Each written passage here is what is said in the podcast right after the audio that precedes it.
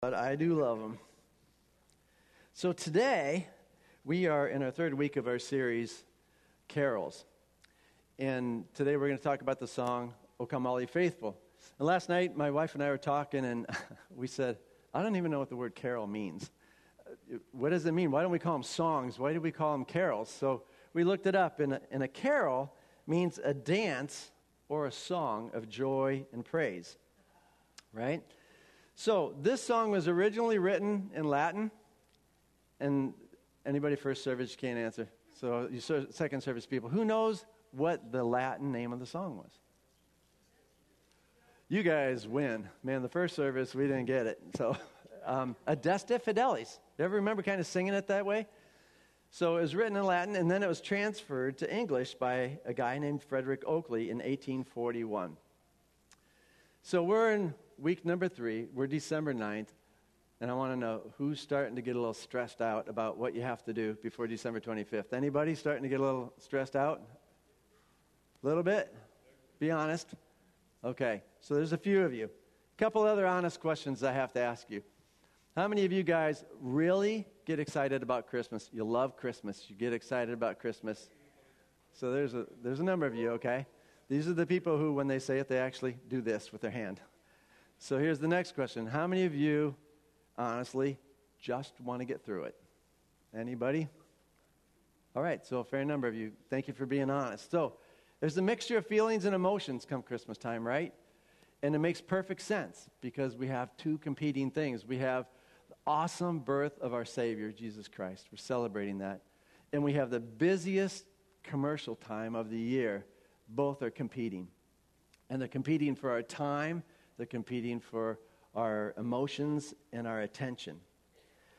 And you know, I've had a couple shifts over the years in how I think of Christmas and what I liked about Christmas. And like many of you, some of you maybe, I grew up and I had awesome Christmases. My mom and dad made it very well balanced. We had Christ the Savior as the focal point, and we had food, and we had presents, the tree. They just made it magical, right? And I loved it. My dad was a traveling salesman, so he was gone Monday through Friday all the time. And at Christmas, we got dad all to ourselves, and it was wonderful. Then I got married. And yes, it was wonderful. It still is wonderful. Um, but you start your first traditions with your spouse. You have these awesome Christmases. You're, it's your combination, right, Tony and Allie? You, right? So these great times with your wife in starting traditions. And then I had kids. And that changed a little bit.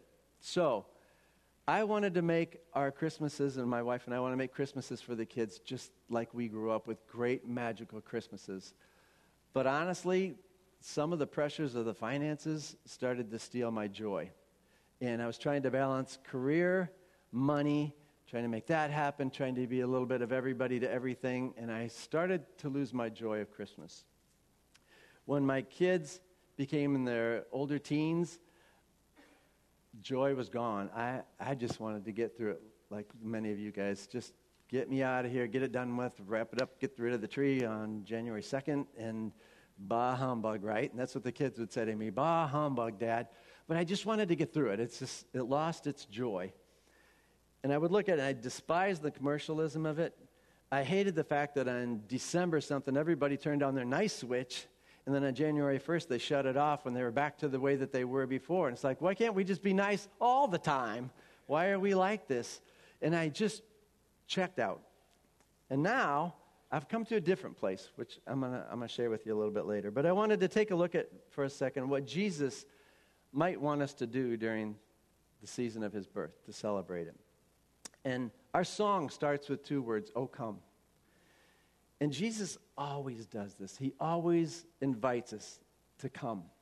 And there's always an invitation, and he wants us to make a decision to come. In Matthew 11 28, it says this Come to me, all you who are weary and burdened, and I will give you rest. What an awesome promise during December, right? During this time of year. Come to me, all you who are weary and burdened. What, is, what does he mean? Why would he even say that? And I think that he said that because he never, ever designed life that we would live it in a constant weary and burdened state. He never wanted it to be that way. And he goes on to say this He says, Take my yoke upon you and learn from me, for I am gentle and humble in heart, and you will find rest for your souls. For my yoke is easy and my burden is light. Isn't that great? But what we have to realize is that you and I have to make a decision. We have to respond to that in order to get what he promises us. And I think as a Christian, this is one of the most important things that we miss so often is that Jesus wants a response from us. And he wants us to make a decision. It's the key to the Christian life. We have to respond. Number two, Jesus calls the sinners. He said, It is not the healthy who need a doctor, but the sick. For I have not come to call the righteous, but sinners. He calls sinners. Who in here is a sinner? I love it when people don't raise their hand. It's like, wow, you're awesome. I'm a sinner. A lot of us are sinners. We're all sinners, aren't we? We're all sinners. And He calls all of us, you and me, to come to Him to find eternal life, to come to Him to find grace, to come to Him to find mercy and forgiveness, and the ability to have a fresh start, to push the reset button and to follow Him and to walk in the guidance of God Almighty. And the song says, Come, let us adore Him. And you know, the whole point of Christmas, the whole point of the season in Christmas, is that Jesus left an amazing heaven where He was sitting up there at the right hand of God the Father, and He entered our earth. Well, His earth, but where we live, an earth. And He came down here and He became a human just like you and I. He had a childhood, he had his mom's cooking. he lived right alongside some really nice people and some really big jerks, just like you and I did. But he grew up to be an adult for the very sole purpose, the very sole purpose of calling sinners, that's you and me, to come to know him so he could give us something that we can't get on our own eternal life. So I was thinking about Christmas Eve all that happens on Christmas Eve, right? So Jesus came down, he enters the womb of Mary. And up in heaven, everybody in heaven knew that God put this into motion. It's like, wow, they're used to be in heaven with Jesus, and he left. And now he's down on earth, and for nine months, they're waiting. Up in heaven, they're waiting. Joseph and Mary, they know that that baby didn't come from them. that God put the baby there. And they know that they've been told, you're carrying the Savior of the world. What is that like to carry the Savior of the world? And Christmas Eve comes, and Jesus is going to be born. And you would think that God would bring a whole bunch of people to see this, but he doesn't. It's just Mary and Joseph alone. The wise men, the magi, they don't come for days later. So it's just them two. And they have the baby, the baby Jesus. And I think up in heaven, they went absolutely crazy. I think it was like NASA control room when we landed on the moon. Yes! High five, fist pumping, jubilee, just craziness. They're like, oh my gosh, this has been set in motion. It's, we're not going back from this point forward. God's plan started. Woo, He's here. The Savior of the world is out as a human. It's insane, isn't it? They all knew that an awesome chapter of eternity had just begun. The Savior of the world being born. Hundreds of prophecies that had been written beforehand came true. And hundreds of prophecies would start becoming true from there until today and beyond. And this baby became a man that would change life forever. This baby became a man, and this man would give his life to pay for your sins just so that he could have a relationship with you forever. This man would leave us instructions in the form of a Bible how to live a life and how to live a godly life. This man would leave us with the Holy Spirit that would live inside of you and give you guidance and direction every day for what you need. This man would go up to heaven and prepare a place just for you in heaven so that when you die, you have a place in heaven already prepared for you. How crazy cool is that? That he said he would do that. He would said, I will go to heaven and I will prepare a place for you in heaven. This man would fill you with hope when you're down. This man would give you victory over your enemies. This man would carry you through the storms of life. The song says, Sing, choirs of angels, sing in exultation, sing, all ye citizens of heaven above. And they did. Glory to God, glory in the highest. Oh, come, let us adore him. Oh, come, let us adore him. Heck yeah! Heck yeah! Isn't that awesome? Right? It's awesome. But the song says, Oh, come, all ye faithful, joyful, and triumphant. And there's some of you sitting here today going, Yeah, right. I don't feel that way. But I think it's no coincidence to put these three words together.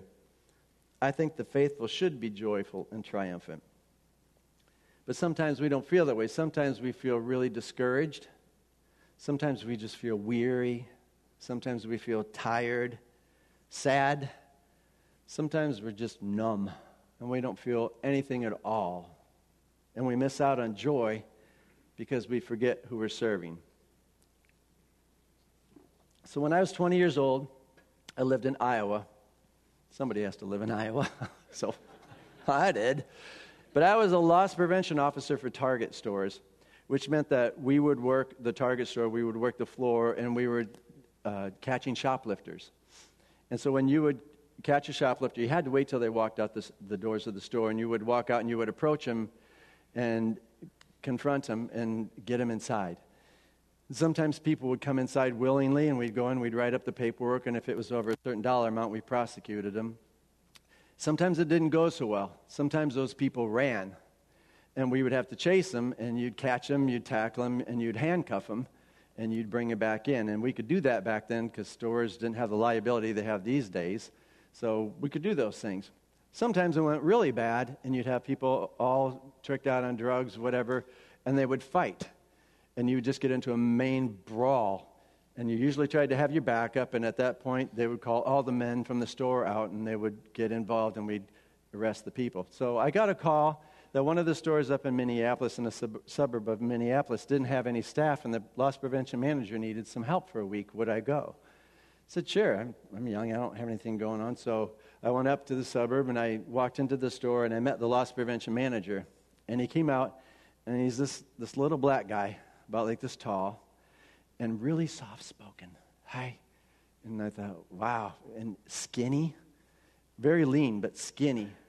And so we started to work the floor together, and I'm figuring out how he does his thing and how I do my thing. And the whole time I'm thinking, I hope we do not get in a fight because they're going to knock this little guy over and I'm dead. And so I'm going the whole day. I do not want to get in a fight, this little wimp that I'm with. And of course, I don't say that. So the day gets done, and he comes and he says, What are you doing tonight? Said, Well, I'm probably going to go back to the hotel and have dinner and watch a movie or something. He goes, So why don't you come to my dojo? And I'm like, I don't even know what a dojo is. Do you smoke pot? Do you, what, what, I don't know. What, what, do you do in a dojo? And he's all, no, no, no, no. I, I, I teach karate. And I know my face betrayed me. It's like, you, you teach karate? Sure, I'll, I'll be there. So I go late that night, and he had already started. I went late on purpose, and I see him teaching all these adults and students. He's getting them together, and they're, they're learning their karate moves and whatnot. And, and at the end, he has them do their sparring with each other. Very impressive, and I realized I will never fight a karate person. And then he, at the very end, stood in the middle of the mat, and he had four lines of his students on all sides. And they would come at him one at a time, one after the other. And he's just like flipping people. And then he'd get down and he'd do, You're dead. And he'd do the move that's going to kill him like slice their throat or break their neck or whatever. And his bodies are flying everywhere. He's flipping and people going sailing all over, and he's just dead, dead, dead. And I'm like, holy crap, this guy's awesome. And so I t- told one of the students, I said, he's phenomenal. Somebody would come with a board. He could kick seven feet in the air and smash a board. And he goes, Yeah, he's a seventh degree black belt. His hands are registered weapons. He can reach inside your chest, grab your heart, and have it out, and it's still beating. whoa, whoa, whoa. And I'm like so impressed with this guy. So the next day we get to work, and I'm like, I want to fight. I want a fight. And whoever we're going to arrest, you know, we're stop him. He just called you an idiot. You should fight him, you know. I just wanted a fight. And we didn't get it, but man, I was ready.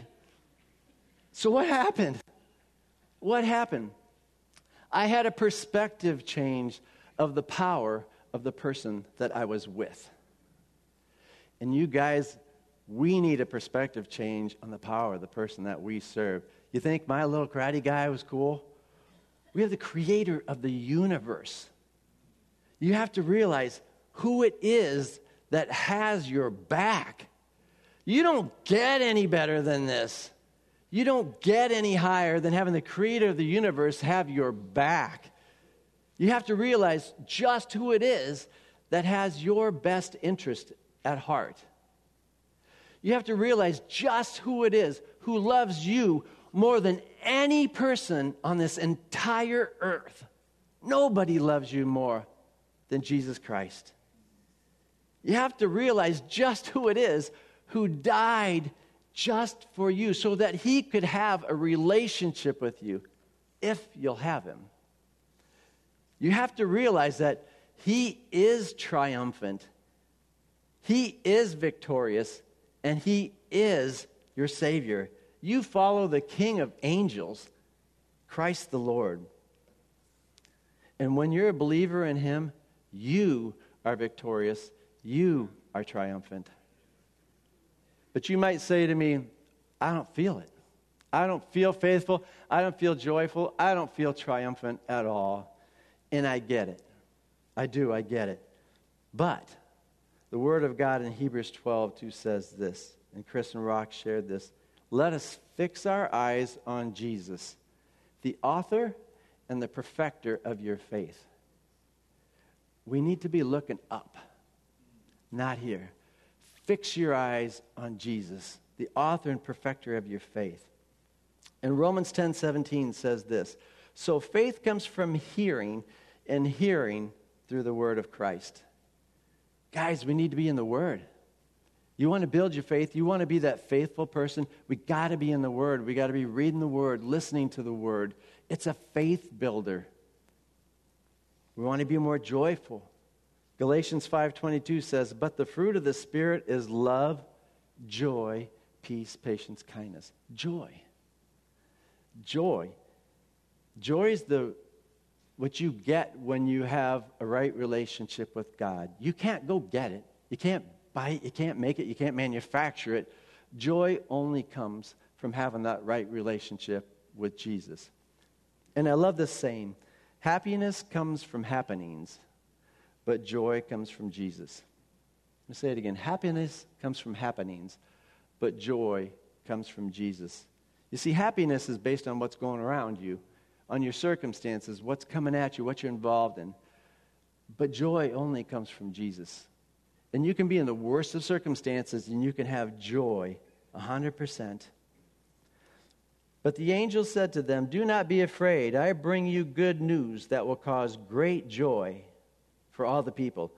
Today in the town of David, a Savior has been born to you. So, where did I end up? I told you that I started with a, a magical Christmas and went through my gyrations of whatever I felt. And I've kind of come to land here.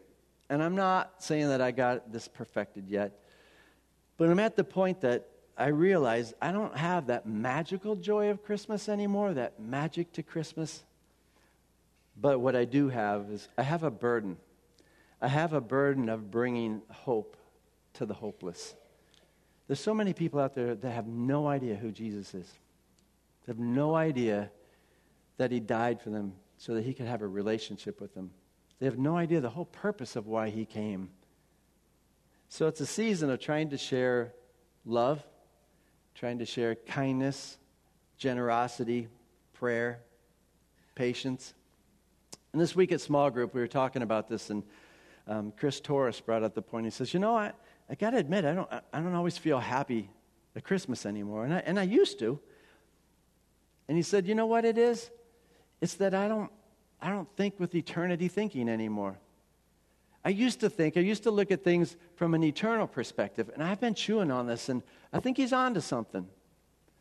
That as we look at things and we look at circumstances in life, we need to look at it from an eternal perspective, not just from the moment.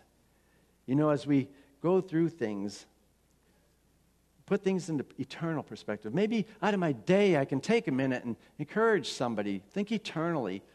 What are you going through? You know, maybe life's squeezing you right now, maybe it's crushing you. And realize eternally, you got to crush a grape to make wine. So, what does God have for you in the midst of that?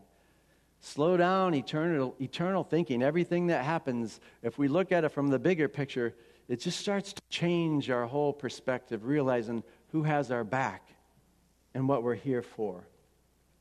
You see, the weary world, it does have a reason to rejoice, and his name is Jesus.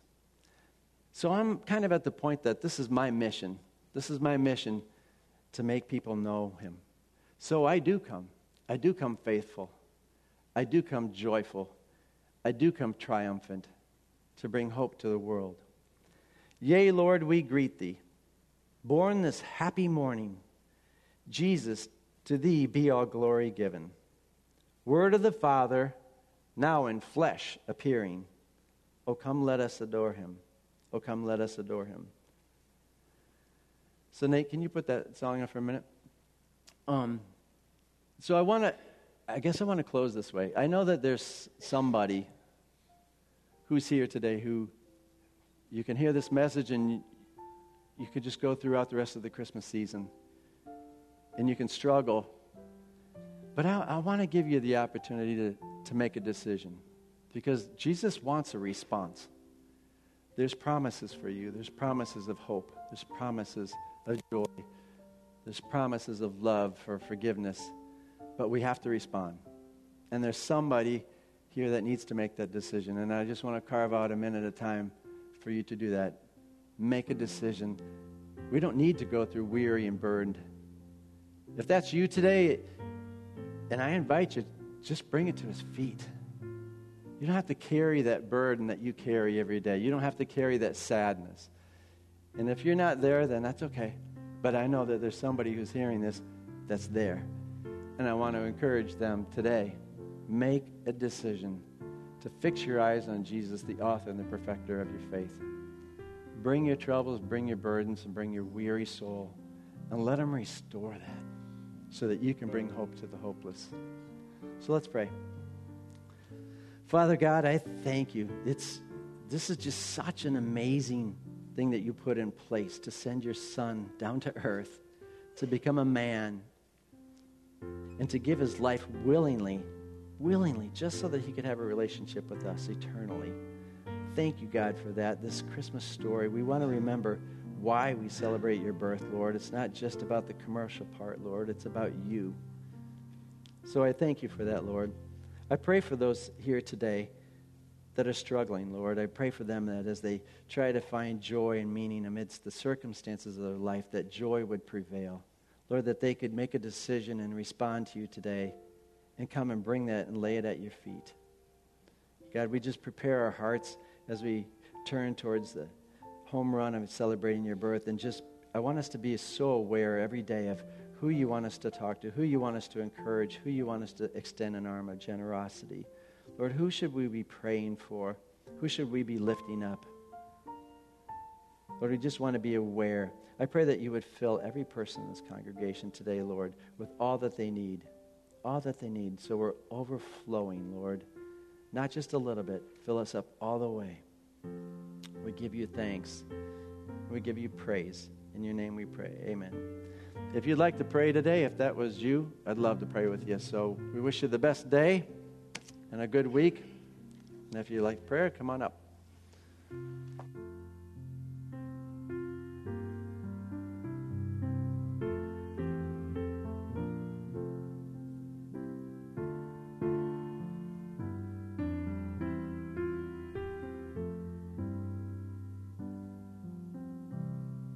Also, if you guys wouldn't mind helping us stack chairs five to a uh, five to a stack, and then ask Greg where he wants them. And then the uh, the template to set up is on the TVs. You guys are awesome.